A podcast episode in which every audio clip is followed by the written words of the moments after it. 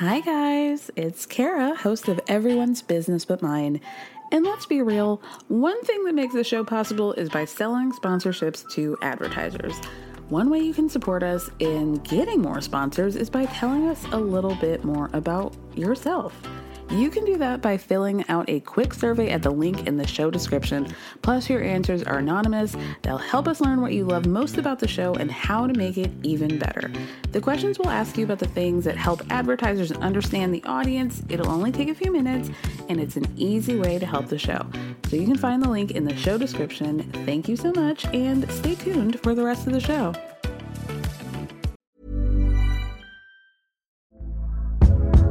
Hey there, it's Michelle Norris. I'm host of a podcast called Your Mama's Kitchen. When I travel, I'm usually looking for a way to find a taste of home when I'm not at home. And one of the things I love to do when I am at home is entertain. And Airbnb allows me to do that. When I was in California recently, I rented a house that had a great kitchen. And when we were sitting around the table, we're all thinking, we're in someone else's house. Someone could be in all of our homes as well. If you have a home, but you're not always at home, you have an Airbnb. Your home might be worth more than you think. Find out how much at airbnb.com slash host. Ryan Reynolds here from Mint Mobile. With the price of just about everything going up during inflation, we thought we'd bring our prices down. So to help us, we brought in a reverse auctioneer, which is apparently a thing. Mint Mobile Unlimited Premium Wireless. How to get thirty, thirty, how to get thirty, how to get twenty, twenty, twenty, how to get twenty, twenty, how to get fifteen, fifteen, fifteen, fifteen, just fifteen bucks a month? Sold! Give it a try at mintmobile.com slash switch. forty-five dollars up front for three months plus taxes and fees. Promo rate for new customers for limited time. Unlimited more than forty gigabytes per month. Slows full terms at mint mobile dot com. This week, I bought her um, a brand new uh, Benz. Hmm.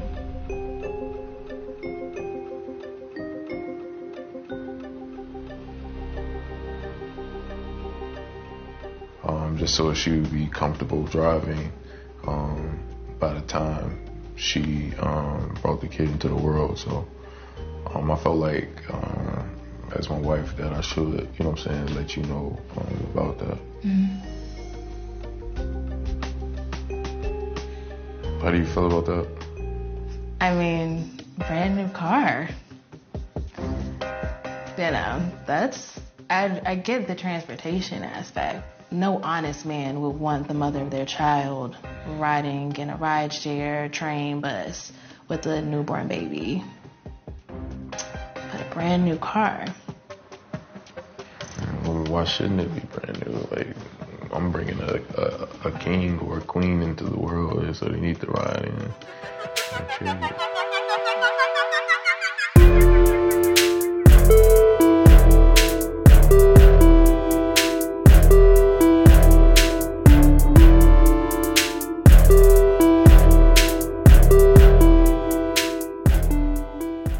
Hi, welcome to Everyone's Business But Mine with me, Cara Berry, Married at First Sight edition. A K A, uh, here go Chris and Paige and their bullshit again. Everybody, let's just take a collective mental reset, uh, calming breath if you feel the need to. I don't know if you guys have, um, you know, some sort of transcendental meditation tricks, if you have a, a sound bath bowl, light a candle, charge your crystals. Here we go. Let's talk about this episode, where I feel like this is the episode,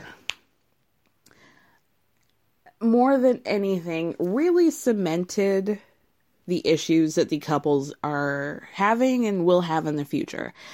These episodes tend to be these like middle episodes leading up to like the month anniversary and stuff like that. These tend to be repetitive, I would say, because they just, like I said, they reinforce the issues that, like, if you had been paying attention to the show and what the cast members have been saying, we already knew this, but there was still a slightly more interesting angle to it, and we get a an expert. A wild expert has been found in the form of Doctor Viviana.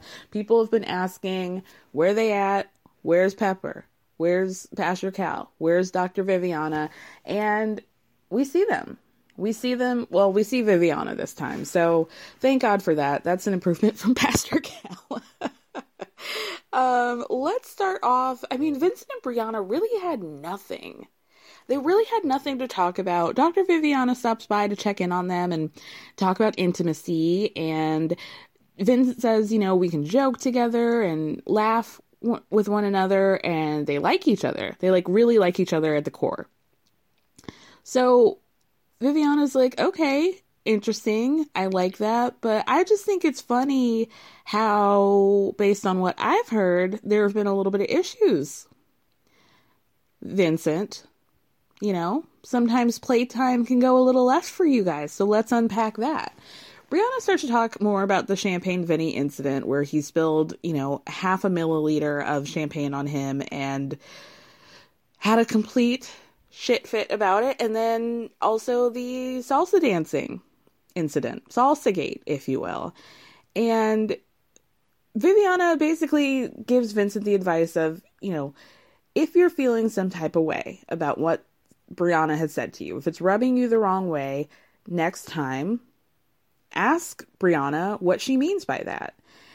And Vincent says, you know, I, you can tell that he's being a lot more reasonable now. I think he knows that he was wilding out and that he probably is going to look really silly, but he says, you know, I notice that sometimes Brianna will question herself and she'll question whether or not she's going to say something to me. And that makes me feel upset because I don't want Brianna to worry about saying anything to me. Like, I'm just not that delicate. Well, I don't know. I mean, I think we would all agree otherwise, Vincent, but okay, if that's what you want to say, then that's what you want to say.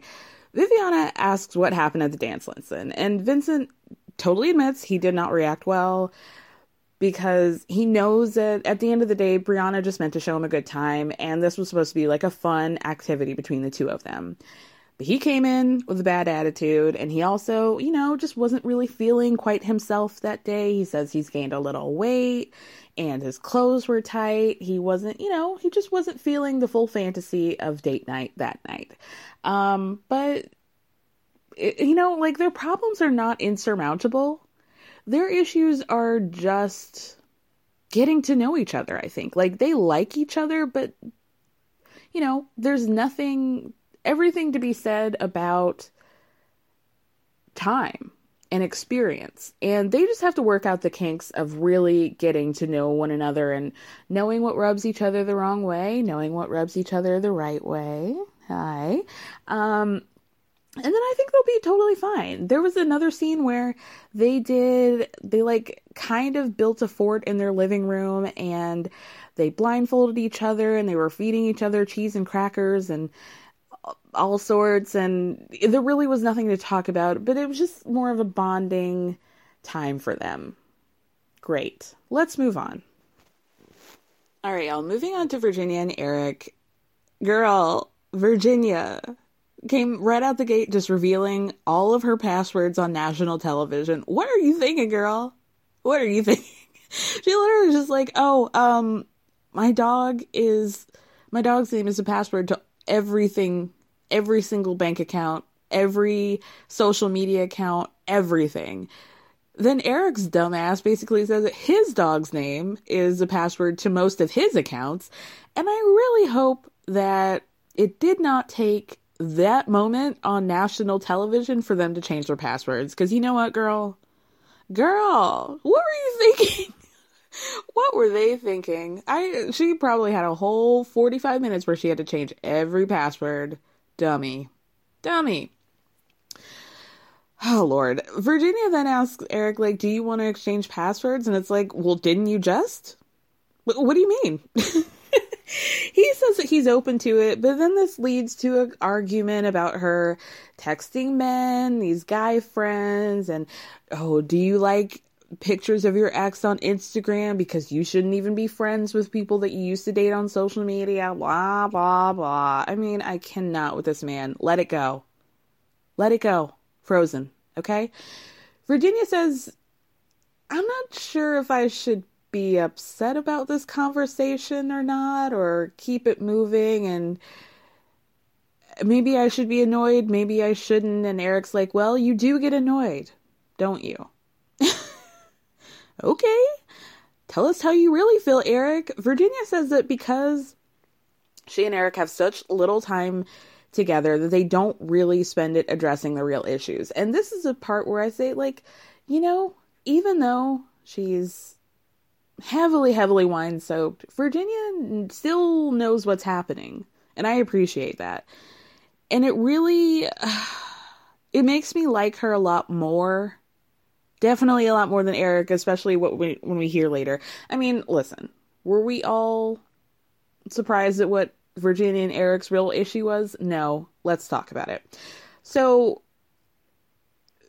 Doctor Viviana comes over and she says, you know, I heard that you guys are really close with one another. And Virginia and Eric both agree that their love language is physical touch, right? And that Eric says, you know, basically, it, this was very interesting. And I don't think he understood how warped what he was saying was, but he says that because they're so physically intimate with one another, that that is the base of their relationship, and that that helps, that base, that foundation of them being horny for each other, basically helps them deal with the other issues.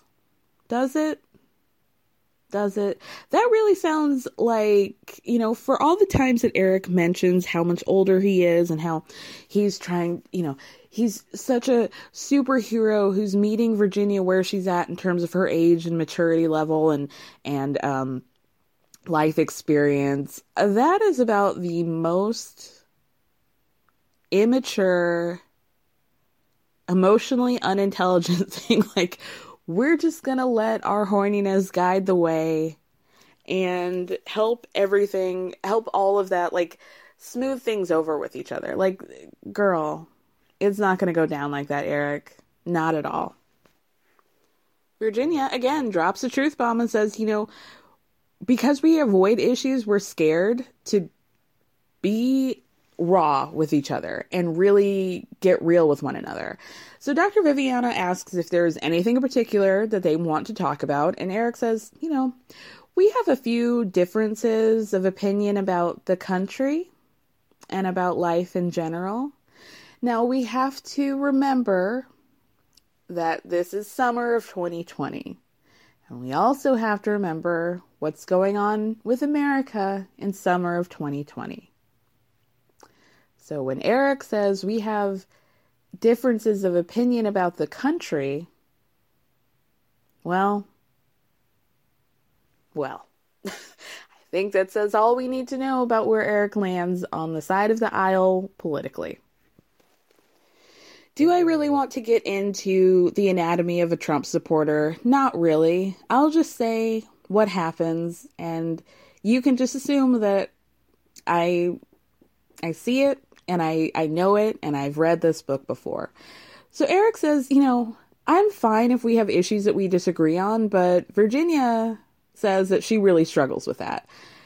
Then she says in so many words that she's the liberal one, and she's used to being the liberal one because her family thinks the same way that Eric does, with the exception of her sister, who we all know is a lesbian. And therefore, I suppose we can assume that she's also quite liberal in her thinking. Eric then says, you know, because he's had a mil- military background, that the issues that are important to him are not the issues that are important to Virginia. And that Virginia is really more into social issues, and that it's hard for him to talk about, but he respects it.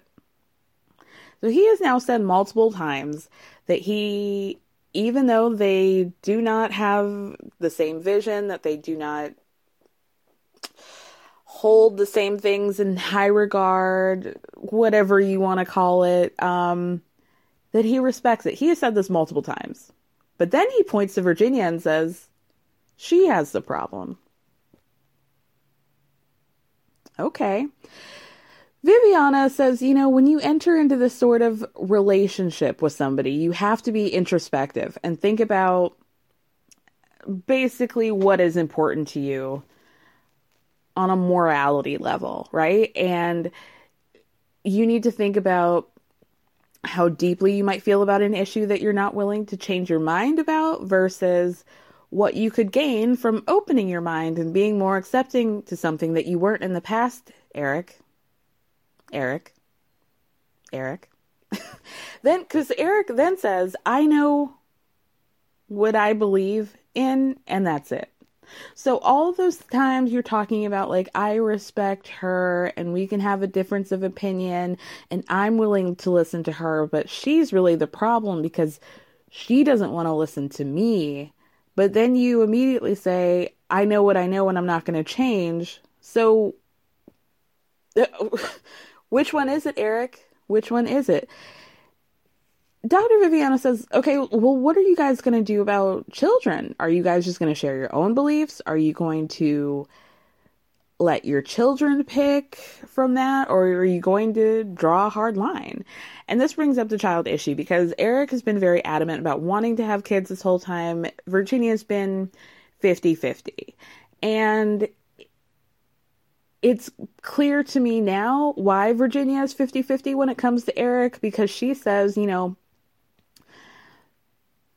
I always came from the mindset when it came to kids that if I got married and my husband wanted children, then we can have that conversation, right?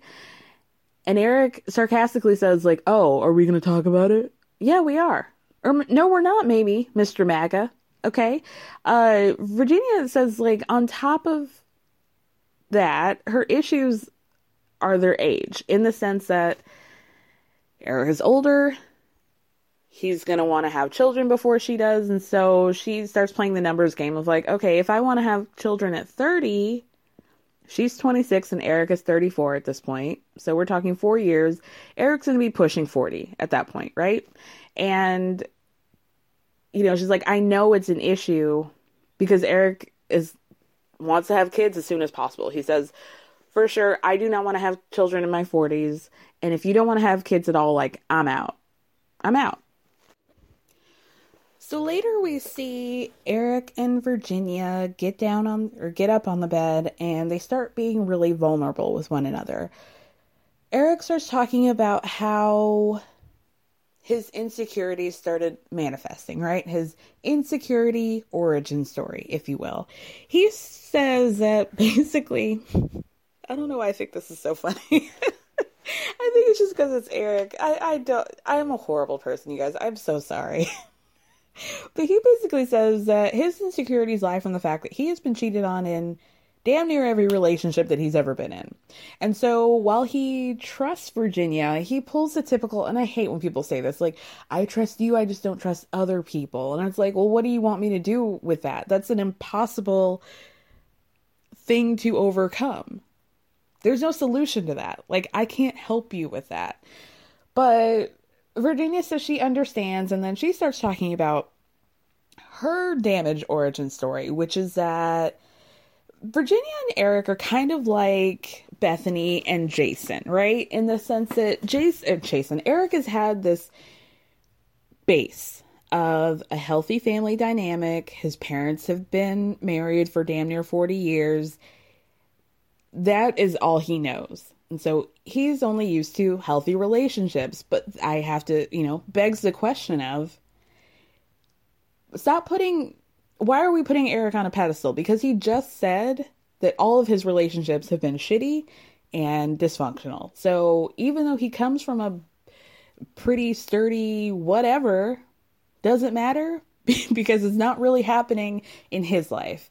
But Virginia says that her she starts talking about her, her adolescence and why she has such a hesitance towards having children.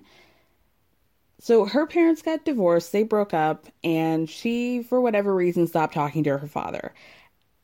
Then, years later, her mom ends up moving out of town, so she had to live with her aunt. And at that point, her relationship with her father started to rekindle. So she says her hesitancy to have children is that she is so scared to put them in that situation. She just never wants a child to feel the way that she felt.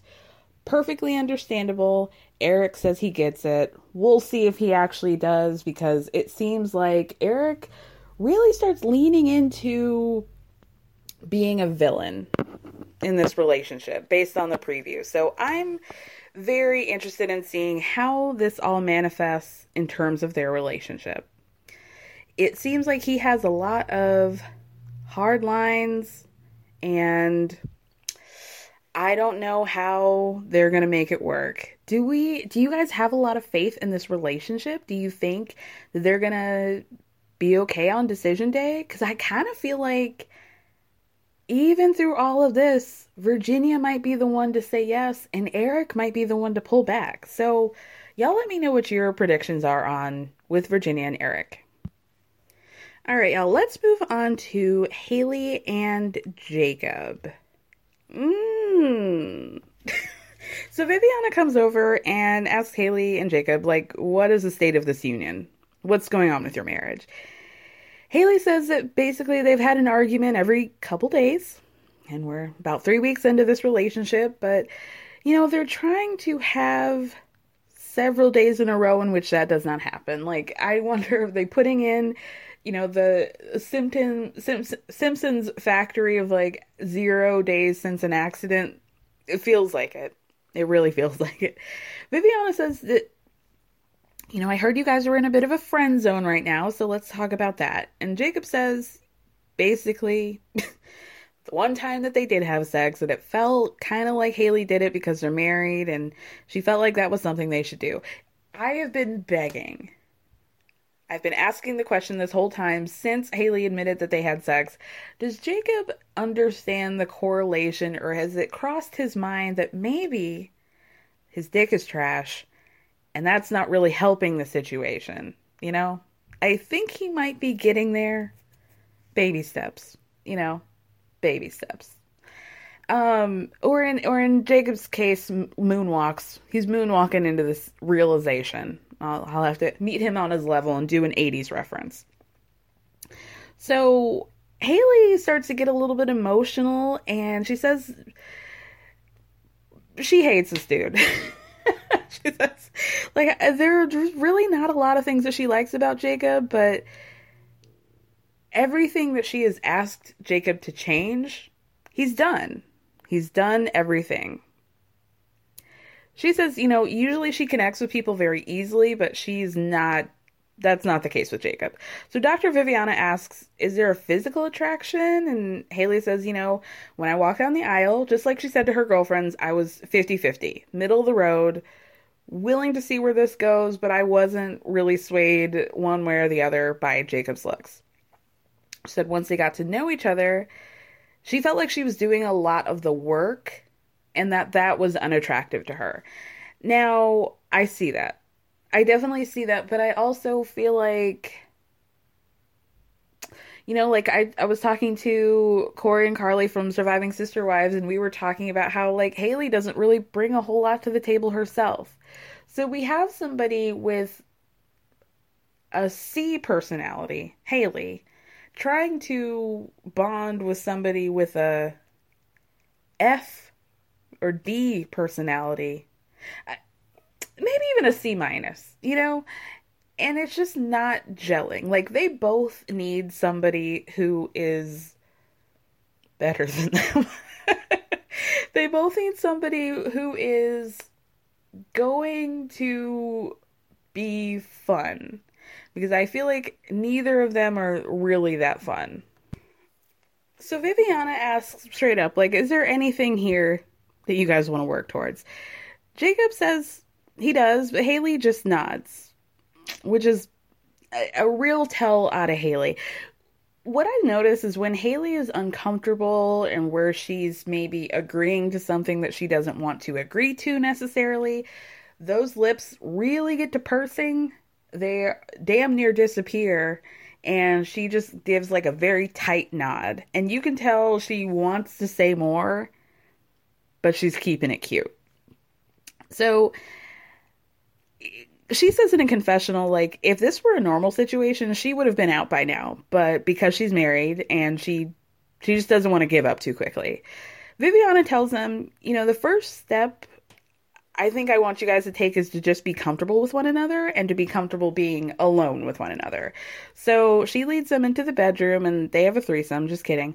Um, she basically suggests that they start by, first of all, sharing a bed, sharing a bedroom, and also give each other a kiss in the morning and good night. Start with there, see where it goes. Haley says, you know, it'll be uncomfortable for me at first, but I am willing to try. So the next day, we see Doctor Viviana talking to Haley alone. And she asks how the night went before, and Haley says, you know, it, it was a little bit better, but the attraction aspect is a bit of a struggle for her. And we see that. So Doctor Viviana's like, well, I got some receipts for you, girl. And I'm going to call you to the carpet. So she pulls out her phone and says, let's go back to the questionnaire that we asked everybody when they were starting the process. So the question she goes to is, how picky do you think you are?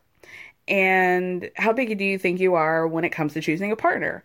Haley's answer was that she's very picky. But, and then also she tends to pick people apart before she bonds with them, but it always ends up blowing up in her face.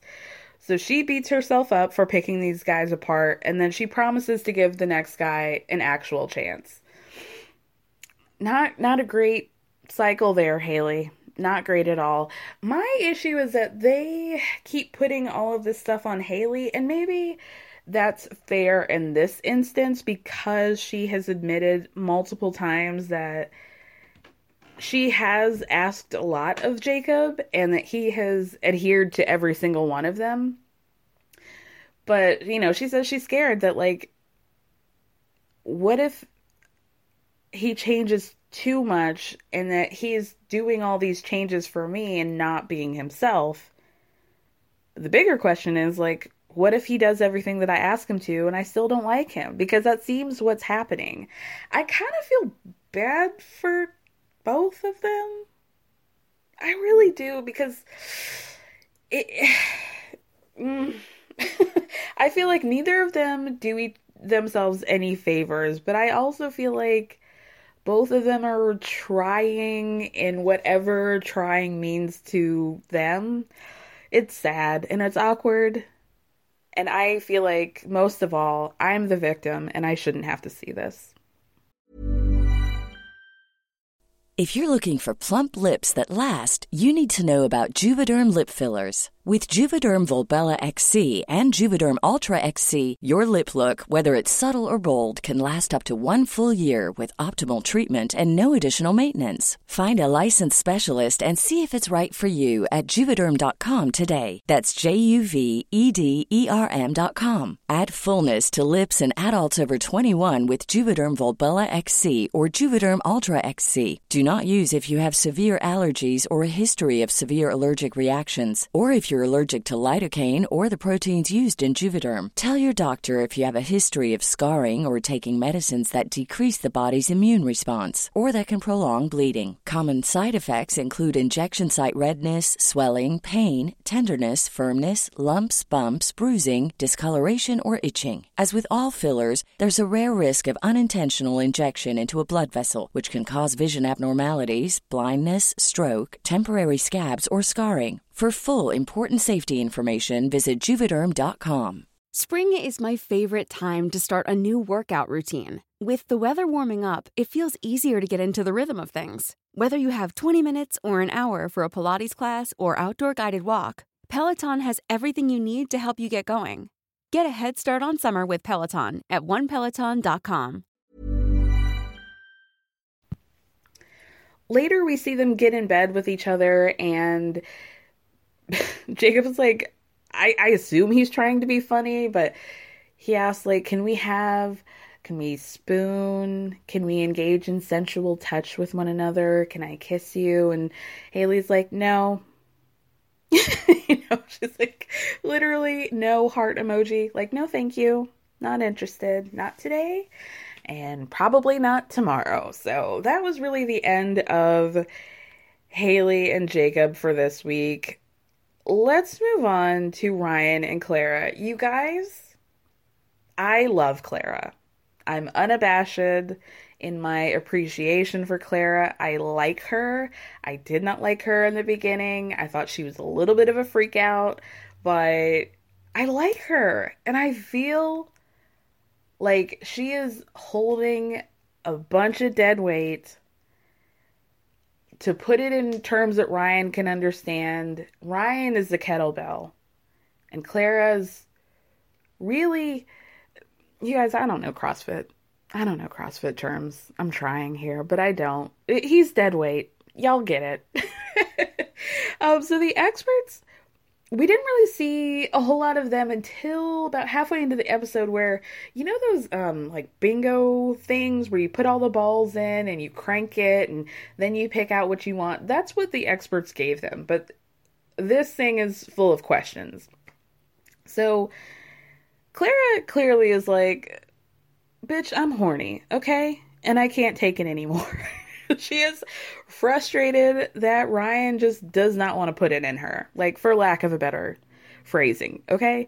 So Ryan's first question is, how would Clara, like, Clara, how would you like for me to initiate romance? And she says, just do it, dude. Like, she wants to get banged out so bad, y'all. And I feel for her. And she's, she... She really is, like, trying to be patient, and it's not working. So, the next question is, to Ryan, what is your favorite sexual position and why? And Ryan immediately clams up, and he's like, oh, that's aggressive, and, you know, I, I just take it as it comes. Like, you know, we can just do normal, normal stuff. And Clara's like, well, what if I like, like, a crazy position? And he's like, yeah, I mean, we can, like, I'll be damned. Like, I understand they've only known each other a few weeks, but I feel like Ryan is taking that information and running with it and trying to use it to his advantage. I, much like Clara, will be damned if I'm in a situation where I cannot talk to my husband or partner.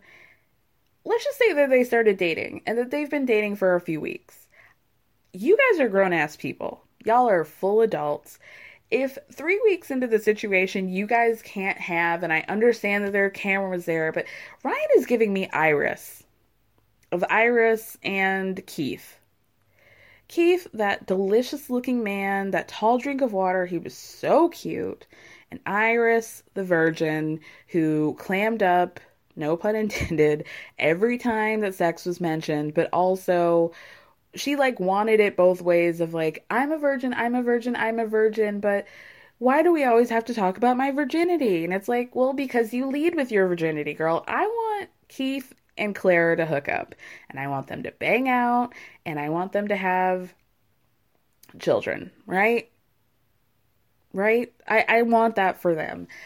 And Clara and, or excuse me, um, Iris and Ryan can go in the corner and be awkward and not talk about sex with one another. Like, I'll just be damned if I'm in a situation where we can't have an open and honest conversation about our sexuality and what we like and what we want.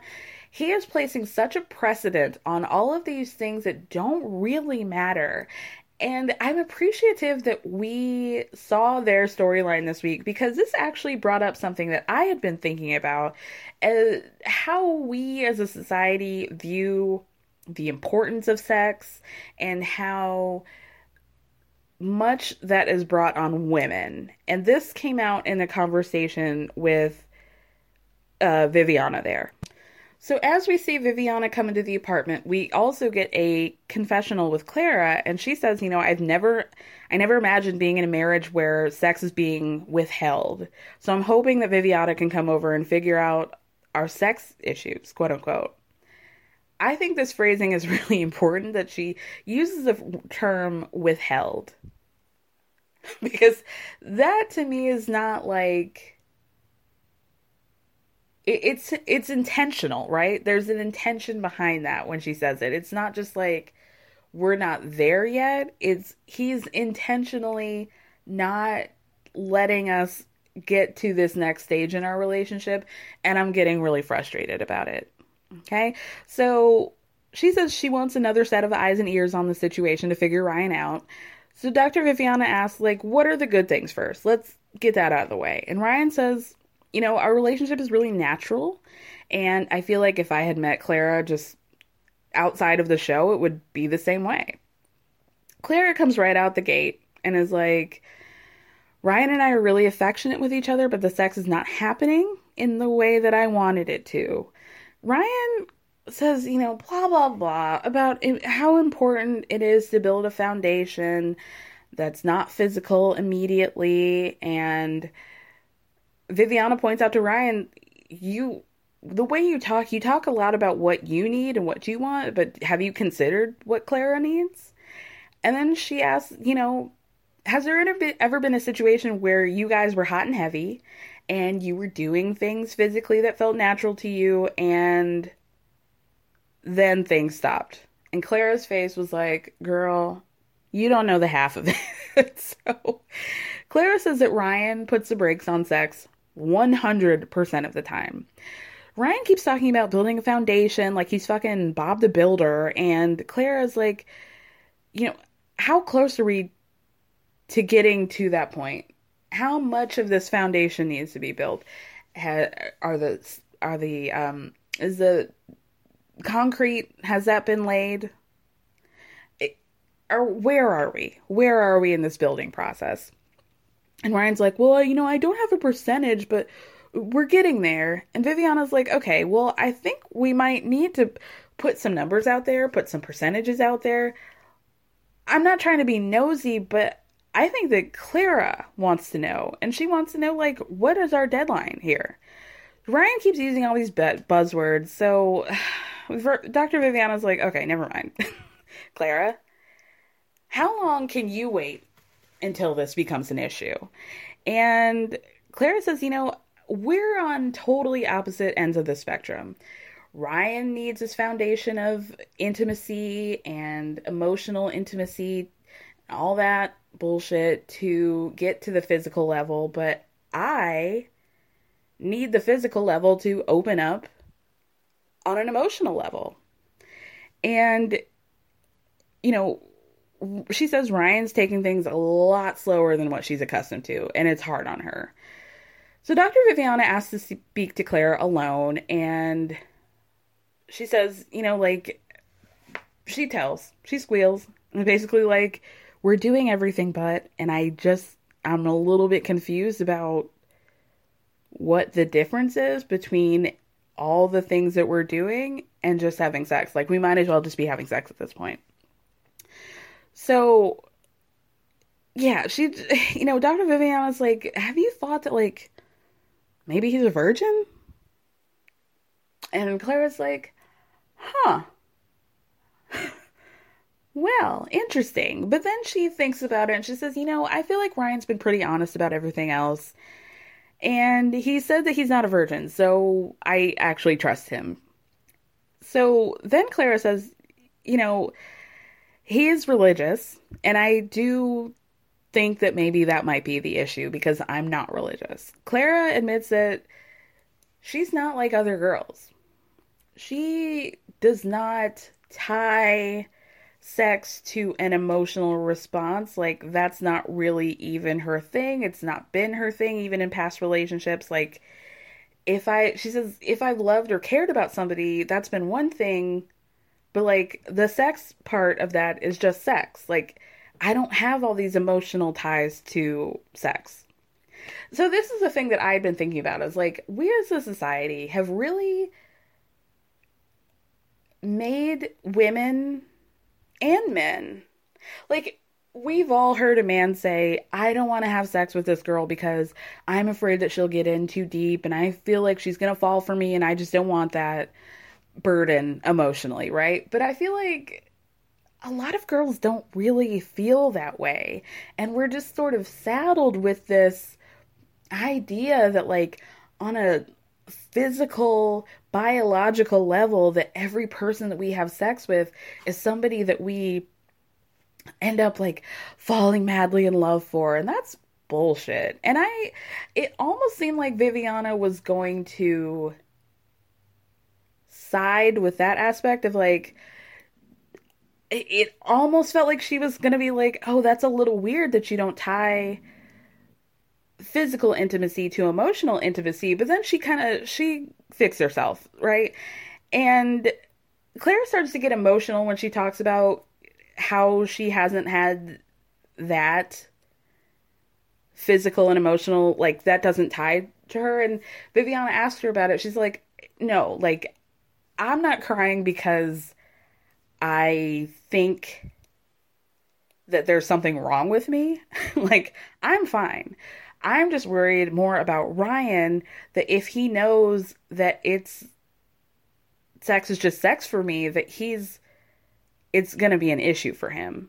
And I don't think she's wrong for thinking that. I think it sucks that she has to think that. Ugh, I just love Clara. Let's move on. Here we go again. Patty, Melt, and Paige. Of course, the opening of their scene, sad music starts playing, and Paige is shuffling around that apartment alone. Alone, saying that the last time she spoke to Chris, they had made the decision to hit refresh on their relationship, but it's been two days. Nothing has happened since. She's not heard from Chris, and when she tried to call him, it went straight to voicemail.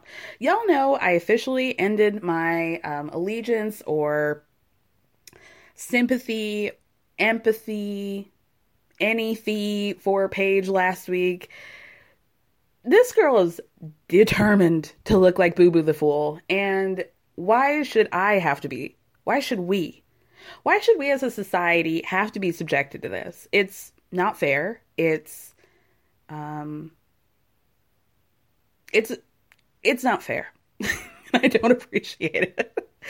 So then Chris, we see Chris knock on the door and says, what's up, yo? And hugs her like a Duggar side hug. Like she's his sister. This, it's clear to me at this point. Like, I was feeling it a couple episodes ago, but officially, my statement on the matter is Chris is only coming around to not get fined. He's like, I'm literally, I'm just here so I don't get fined. I'm only going to talk to you and communicate with you to fulfill my filming obligations. I'm not trying to, um, you know, I- I'm not trying to get fined here. And therefore, this is the only time I want to talk to you. I'm thinking, does he just give up the ghost at some point, and that's why he lost his Subway franchise? Is that he was like, I'll just take this fifty thousand dollars fine because homegirl does not get that I'm not fucking with her, and I'm just going to eat it. I'm just going to eat that money. Mm, mm, mm. Chris has um, graciously told us that he has decided to pause his thoughts on the divorce for now. Thank you so much, benevolent king, that you have decided to, you know, um, just put a time out on manipulating the situation anymore. You're pausing the situation. You're pausing the divorce because you don't want to have to pay that fifty thousand dollars check. That fine that you're going to get if you dip out on the show. That's it. That's it. So, when Viviana knocks on the door, you guys, this little dickhead says, it's your house, and makes her open the door. Has this man spent any time in their um, neutral apartment, their neutral couple's apartment? Does he know what the bathroom looks like? Has he seen the furnishings? Has he has he gotten a drink out of the refrigerator? Does he know what any part of this apartment looks like aside from the one ones that you see when you walk through that door? It's your house. I mean, he's not wrong, but also he's so wrong for that. Even on a budget, quality is non-negotiable. That's why Quince is the place to score high-end essentials at fifty to eighty percent less than similar brands. Get your hands on buttery soft cashmere sweaters from just sixty bucks, Italian leather jackets, and so much more. And the best part about Quince, they exclusively partner with factories committed to safe, ethical, and responsible manufacturing. Elevate your style without the elevated price tag with Quince. Go to quince dot com slash upgrade for free shipping and three sixty-five day returns. Hey, it's Paige DeSorbo from Giggly Squad. High quality fashion without the price tag. Say hello to Quince. I'm snagging high-end essentials like cozy cashmere sweaters, sleek leather jackets, fine jewelry, and so much more, with Quince being fifty to eighty percent less than similar brands. And they partner with factories that prioritize safe, ethical, and responsible manufacturing. I love that. Luxury quality within reach. Go to quince.com slash style to get free shipping and three hundred sixty-five day returns on your next order. Quince.com slash style.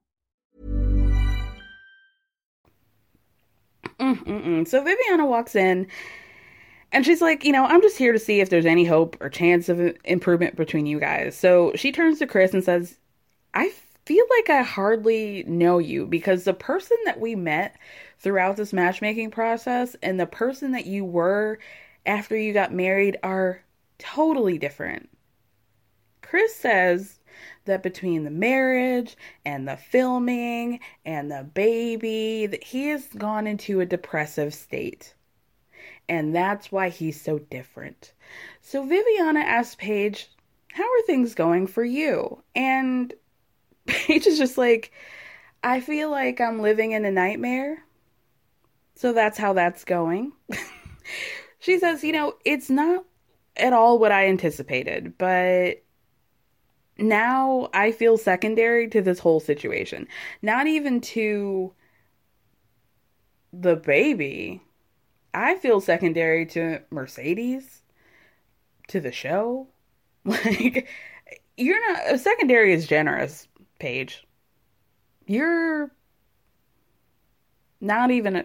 You know, as, as New York... Tiffany New York Pollard would say, you're a non-motherfucking factor in this whole situation.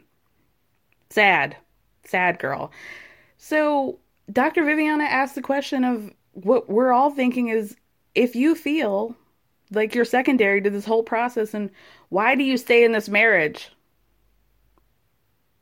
Well, we have to hear that three letter word, which is now like a four letter word to me in this situation, which is God. Paige brings up God again and how God told her to be a supportive wife despite everything that goes on. Okay. Okay. Viviana's like, girl, ultimately, Paige, it's your life. You can do whatever you want. But what do you want out of this? And Paige says, I'm simple. I just want a phone call or FaceTime, you know, a messenger pigeon, a message in a bottle, any sort of communication, Morse code, uh, blinks, sign language. Any sort of communication from this absolute demon of a human being. So Viviana turns to Chris and asks what he wants. And he says, you know, I just don't want to feel pressured. And, you know, she wants me to talk to her at least once a day. And I just feel like that feels forced. But Viviana's like, okay, what Paige is asking for you is actually pretty minimal. So if you don't feel like you can do that, maybe we need to have a different conversation. Chris says his heart really isn't in this. I don't know that you have a heart to be putting it anywhere, but okay. Um, in a confessional, Paige says, this is bullshit, and I've never been in a position where I've had to force someone to communicate with you. Yeah, okay, well, okay. Maybe you should think about that, Paige. Maybe that's something that you should think about when you um, lay your head down and pray. Okay? Maybe that's something you need to think about. So Paige asks Chris, like, what are you comfortable with in terms of our communication? And then he starts talking about, like, basically dating. Why don't we hang out? Why don't we go out? Why don't we get um, dinner sometime? And Viviana's like, whoa, whoa, whoa, whoa. You can't have a phone conversation or FaceTime once a day, but you're willing to, like, be in physical contact with her and do those things that are far more serious and more involved than just having a conversation over the phone. Yeah. Do you think it's because Chris knows that he really doesn't bring anything to the table um, in terms of intelligence? And so having to, like, sit and have a conversation with a serial, perpetual liar is probably going to be pretty exhausting for him when in person he can, you know, put on that whatever version of charm. I mean, literally all he has to do is say, Paige, I'm, I'm really, I'm, I'm one step closer to, to getting close to you. uh, we're what, we're that much closer, and I'm feeling vulnerable with you. Okay. And then she eats it up. She eats it right on up. So, you know, Boo-Boo the Fool is back again. Chris starts saying, you know, it's sad. And I'm confused. And Viviana and Paige look at each other like, do you know what he's talking about? Because I don't know, girl. I don't know what he's talking about either. Uh, okay. So then we see Virginia. Doctor Viviana's gone. Our next scene is Virginia take, or excuse me, Paige taking out a picture. Excuse me. Paige takes out a piece of paper, and she starts writing down the pa- days of the week. Chris sitting there, and they're basically writing a cal- calendar for each other to... We can do this activity on this day. We can do this activity. What is what activities can we do? And what do we think our desired outcome is? Torture. This is absolute torture. Like, kill me. Seriously, kill me. Chris suggests, you know, maybe I'll bring over dinner one night and, you know, we can have a Bible study. Okay. Chris says that he thinks that God is the one thing that's missing in this equation. And that's about the most correct thing that he's ever said. Paige, your God is not here. Your God has left the building. Your God wants to be excluded from this narrative. Your God is looking at you like, mm, now why am I in it? See how I get thrown into stuff? I ain't even did nothing. That's that's Paige's God. Um, so he comes over later with some Harold's Chicken because Chris is from Chicago. I'm also from Illinois. Harold's Chicken. I think they have a place in... Well, they must have a place in Atlanta.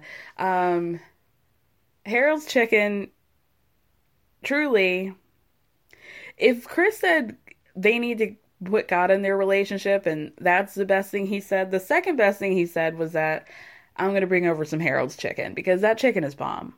It's like the landmark hood spot in Chicago, and their chicken is so good, you guys. I have not had Harold's Chicken since I was a child, and I can still taste what Harold's Chicken tastes like in my mouth. Mm. Mm-mm-mm. So they start eating, and I noticed something that should not have surprised me, yet it did. Um, Chris had dirty fingernails. And that should be the one thing, like, if Every, if we take everything else out of the equation, that would be the thing that I was like, you know what, I can't do this anymore, and I gotta get out. I do not like when a man has dirty fingernails, especially when you're, we're about to eat, sir, and we're in the middle of a panini. Wash your hands and get under your fingernails. Do you do your A B Cs if you can, Chris, and clean up, clean up, everybody everywhere. So they sit down and they're eating and they're not really talking to each other. And he's like, so, uh, were you going to lead the, the Bible study? And she's like, oh, I thought you wanted to do it. But girl, you know, he wasn't doing that. So she gets her Bible out and she was like, you know what? There was something that reached out to me, that spoke to me. And that was Isaiah fifty-five. So I believe it is Isaiah fifty-five seven.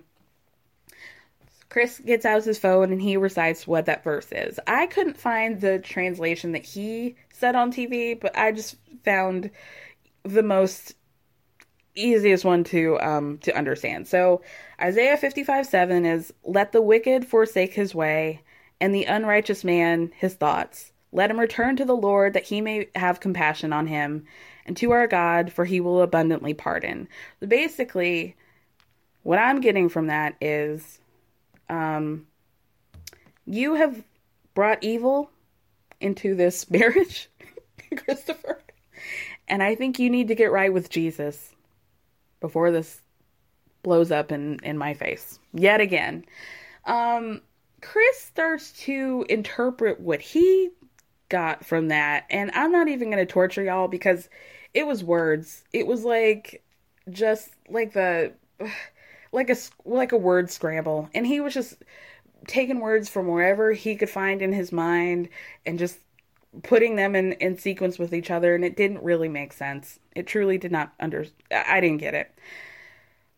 Is that all we saw of them? I feel like it was, you know, Paige again is like, oh, I feel like we've refreshed. I feel like we've started over again. And guess what, girl? Guess guess who's going to have an egg on their face, according to the preview next week? You. Can't wait to see it, girl. Played yourself. Again. All right, you guys. Thank you so much for listening. Thank me for speaking. I'll be back next week. Ugh, love you. Not you, Chris. Bye. Y'all, I am absolutely tripping. I was thinking about Chris and Paige, and my mind was like, I knew he did some more bullshit than what he just did, but I could not think of what it is. Turns out my notes deleted a lot of the things that I wanted to talk about, so thank God I went and looked at the Twitter page to see what happened. Girl, I'm sorry, y'all. I would have been, I would have felt so stupid for forgetting this. This little, ugh, meatball. And I don't want to insult meatballs because they're one of my favorite foods. That little patty melt had the nerve to drop a bomb. Oh my God, y'all. To drop a bomb on her on Paige yet again. And he's like, uh, I want to tell you something. He tells her, dog, the hits just keep coming. He tells her this whole story, setting it up about how six years ago, Mercedes got into a car accident. And I think we all thought that this was going to go in a completely different direction and that he was going to say that that car accident caused her to be infertile in some way and that she actually was not pregnant. We all thought that, right? Skirt! No. What actually happened is that he says that in the six years, six years since she's been, had this car accident, that she has not driven. He said it was a bad accident, that she's been relying on Uber and Lyft this whole time. Public transportation. And so he decided to buy her a brand new Mercedes.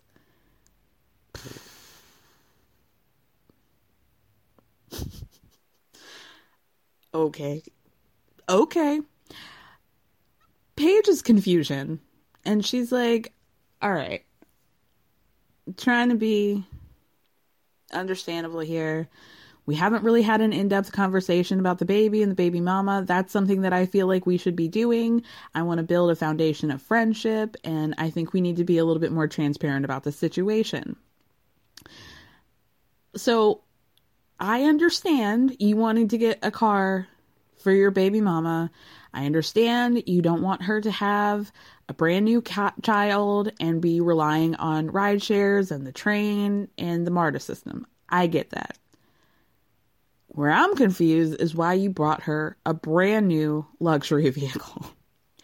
And Chris says, well, I don't know what the problem is. Like, she's going to be riding around with my, with the future king or queen. Okay, Meghan Markle. She's going to be, uh, sir, you are not Prince William. Mercedes is not Kate Middleton. This is not a future king or queen. I mean, God forgive me. I don't want to disparage a child, especially one that's not here yet. But for fuck's sake, let's keep it real. Any child of Chris's is not going to be a part of royalty, figuratively or otherwise. I mean, let's keep it all the way one hundred. I'm so glad I, I saw that before I, I before I finished recording and, and finished all this whole episode, because I really would have been so mad. I I mean, my God. Paige and I rolled each other's eyes at the fir- at the same time. And I had to like un I had to reverse that eye roll because I didn't want to be on the same wavelength as Paige. Because girl, you stay looking stupid. So you can't, you don't really have the authority and the ability or the right to be rolling your eyes because you are choosing to stay in this bullshit. And so you can't be like, oh, here go hell come. Here I am looking fucking stupid again. Oh, oh here we go. Around again on this merry-go-round. No, that's for me. You need to just accept it because you have chosen to. you continue to stay in this relationship, despite the fact that even production and the experts are saying, get out, get out. So I'm going to get out now. Okay. A Mercedes for Mercedes. I'll be damned. All right, y'all. Bye.